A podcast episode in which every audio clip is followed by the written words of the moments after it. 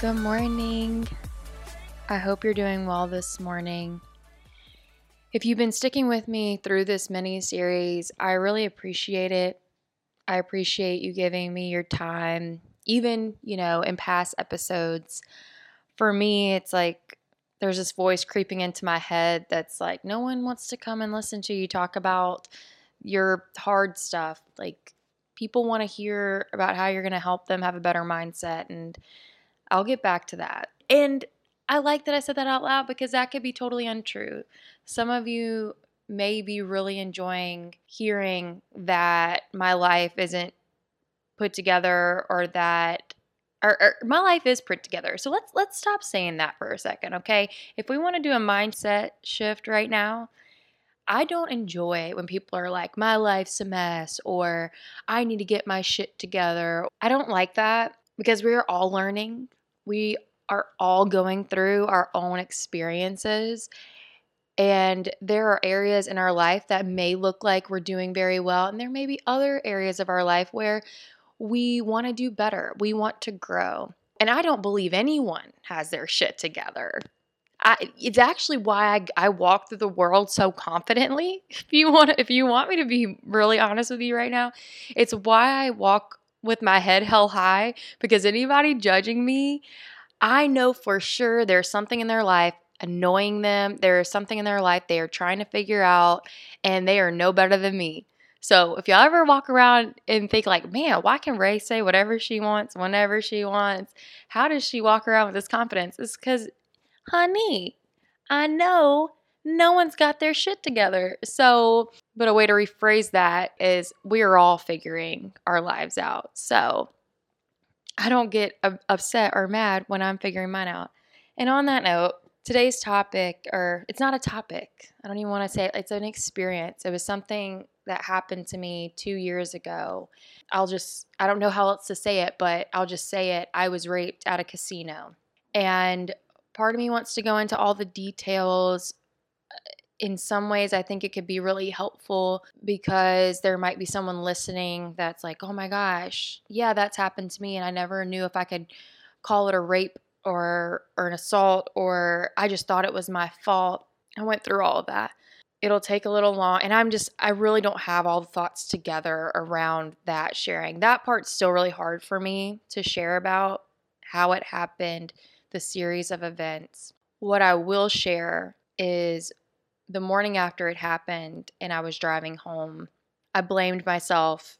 I texted someone that at the time I really cared for and told him, I was like, I messed up and I made the worst decision ever. Because in that moment, I, I was genuinely, I was told that it was my fault, that I had asked for it. And so when I was driving home that morning, still shaking from all the alcohol and possibly being drugged the night before, my body was just like, shaking and hungover and I wanted to drive, press the gas and so hard. I was around I mean, I remember the exit I was by. I was between the Sherwood and Millerville exits going home and I wanted to press the gas and like run into a sound barrier off of the interstate. And instead of doing that, because I have tools in my depression, anxiety, and suicidal toolbox, right when I felt that, that's when I texted the person. We'll go into that whole other exchange because talking to this, I talked to the wrong person about it. Or maybe it was the right person because that series of events really shattered a long relationship that I was holding on to for way too long the way he talked to me about my experience, the trust was gone. The trust was completely gone between me and this person. But moving on from that, after it happened, I remember going home and he had asked me a few days later, um, checking in on me. He's like, "Hey Ray, how you doing?" And I told him I felt empty, and it was odd. You know, it wasn't even the rape that bothered me the most, which might sound weird, I had lost all trust in myself. I had lost trust in my decision making. Looking at this situation and reflecting on it, I blamed myself because I was like, how could I be so stupid? How could I drink around people that I barely knew that were clearly trying to get me to stay the night with them as well. Like every time I was invited to drink with these people that I barely knew, it was there was always alcohol involved and there was always a place to stay. And I was always encouraged to drink as much as I want wanted because there was a place to stay, which looking back on the situation makes me feel like a lot of it was planned, premeditated, or this is something that they do. Which that that has plagued me because even though I got a rape kit done, I did not prosecute, which has also been a hard part of my journey that I did not pursue charges on this person because I actually wanted to prosecute all of the people involved because like I said it felt very premeditated. I felt targeted. Whether that's true or not, I will never get to know. I will never get to know because I decided to just I was starting a contract in a week that was going to last for two and a half years. And I decided to just put my head down, focus on my job, and keep moving, to be honest. And that's something that a lot of people decide to do instead of reporting their rapes. Um, I did get a rape kit done. I think I said that already. What I will say though is I already had a lot of tools in my toolbox for depression and anxiety because I was actually I was I was I was terrified um, that my depression would come back full force. Because even though my first thought was suicide when driving home, that's so natural for me. And it's, I know that sounds weird, but um, I've noticed over time that any form of stress or shame or worthlessness, that's when I get suicidal. Um, currently, I don't do that, but this was two years ago. And so it was constantly getting better every year. I was thinking of suicide and contemplating suicide less from the age of 25 till I haven't thought of suicide since Christmas of last of 2019. So it's been a full year since I've even had a suicidal thought. I've only had one bout of um, full body depression, which I call it full body only because to me depression is very physical. It's a very physical feeling. Sadness and depression are not the same to me. And I did have an episode once last year, but like I said, every year seems to be getting better and I'm so freaking grateful for that.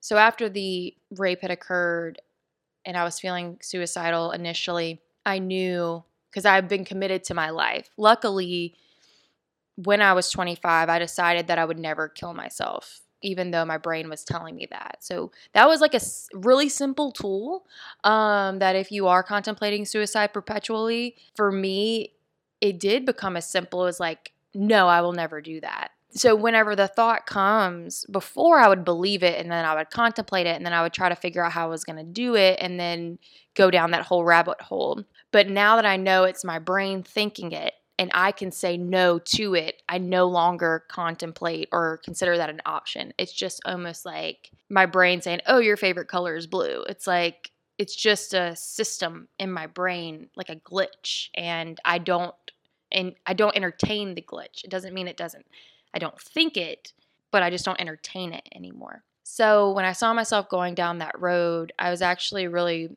in some ways, I'm very grateful that it happened later in life, even though I felt very stupid for a long time. But after it happened, I went to work and decided that I wasn't going anywhere for two months. I would literally just go to work, come home, do yoga, journal. I was basically self care central for two months because I knew I had to process the feelings. I knew I had to like be with myself because if not, I could go back to a really dark place. And I was really committed to not doing that.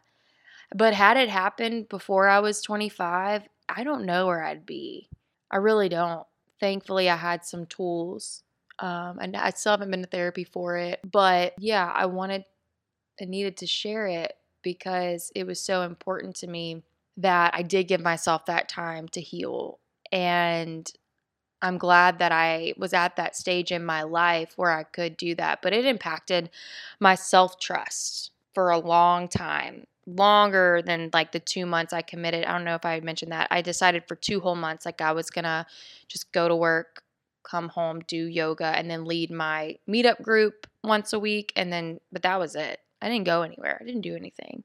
But my mindset, I do think, and, and the path that I've been on to taking care of myself and not entertaining suicidal thoughts, I do think it saved me because I really don't know if I had had the same brain and the same depression and anxiety bef- and, and suicidal ideation before if I would have made it through that.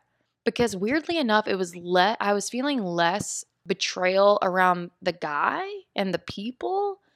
I felt more betrayed by myself that I was so stupid to have trusted these people, which was hard because like I'm the one that has to make all these decisions.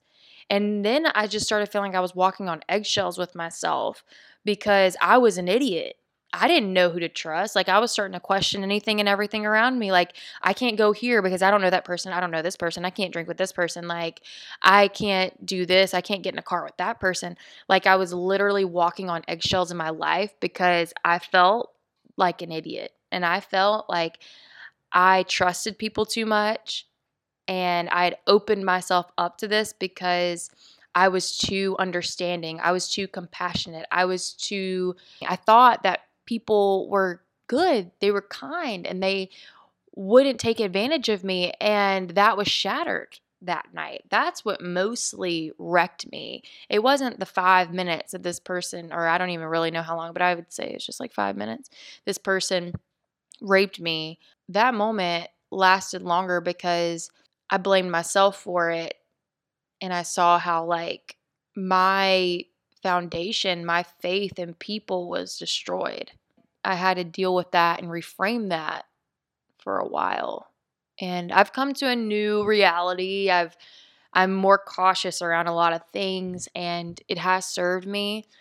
But caution and fear and are different. You know, I've learned like cuz I didn't want to be afraid of everyone but then I couldn't trust anyone. So, grappling with that, I would say I, am more cautious now. I do have like certain guidelines and boundaries for how I trust people, but the trust isn't like completely gone. And I'm not like side eyeing everyone in my life. So, I'm glad I figured that out. But but that was a murky space for a while. And I think that some people stay in that space forever. Yeah. All right. This is really long. Thank you for listening to me today thank you for being with me on this little series, this little journey that I'm taking of trying to give y'all an idea of like why it's so important that I think positive things. Or it's not even always positivity, but reframing and paying attention to what I think. It's more about that, paying attention and being aware of my thoughts. They don't always have to be good, but are they helpful? Are they serving me? And these are the experiences that have shaped me and pushed me to do that because if I don't examine how this trauma has affected me, then I don't get to operate from a place that I deserve. And we can go into that another day. Did this podcast make your day a little bit better? If it did, click the fifth star, leave a kind review, and shoot this episode to someone you think would really benefit from it. I appreciate it. I appreciate you, and I will talk to you tomorrow. Bye.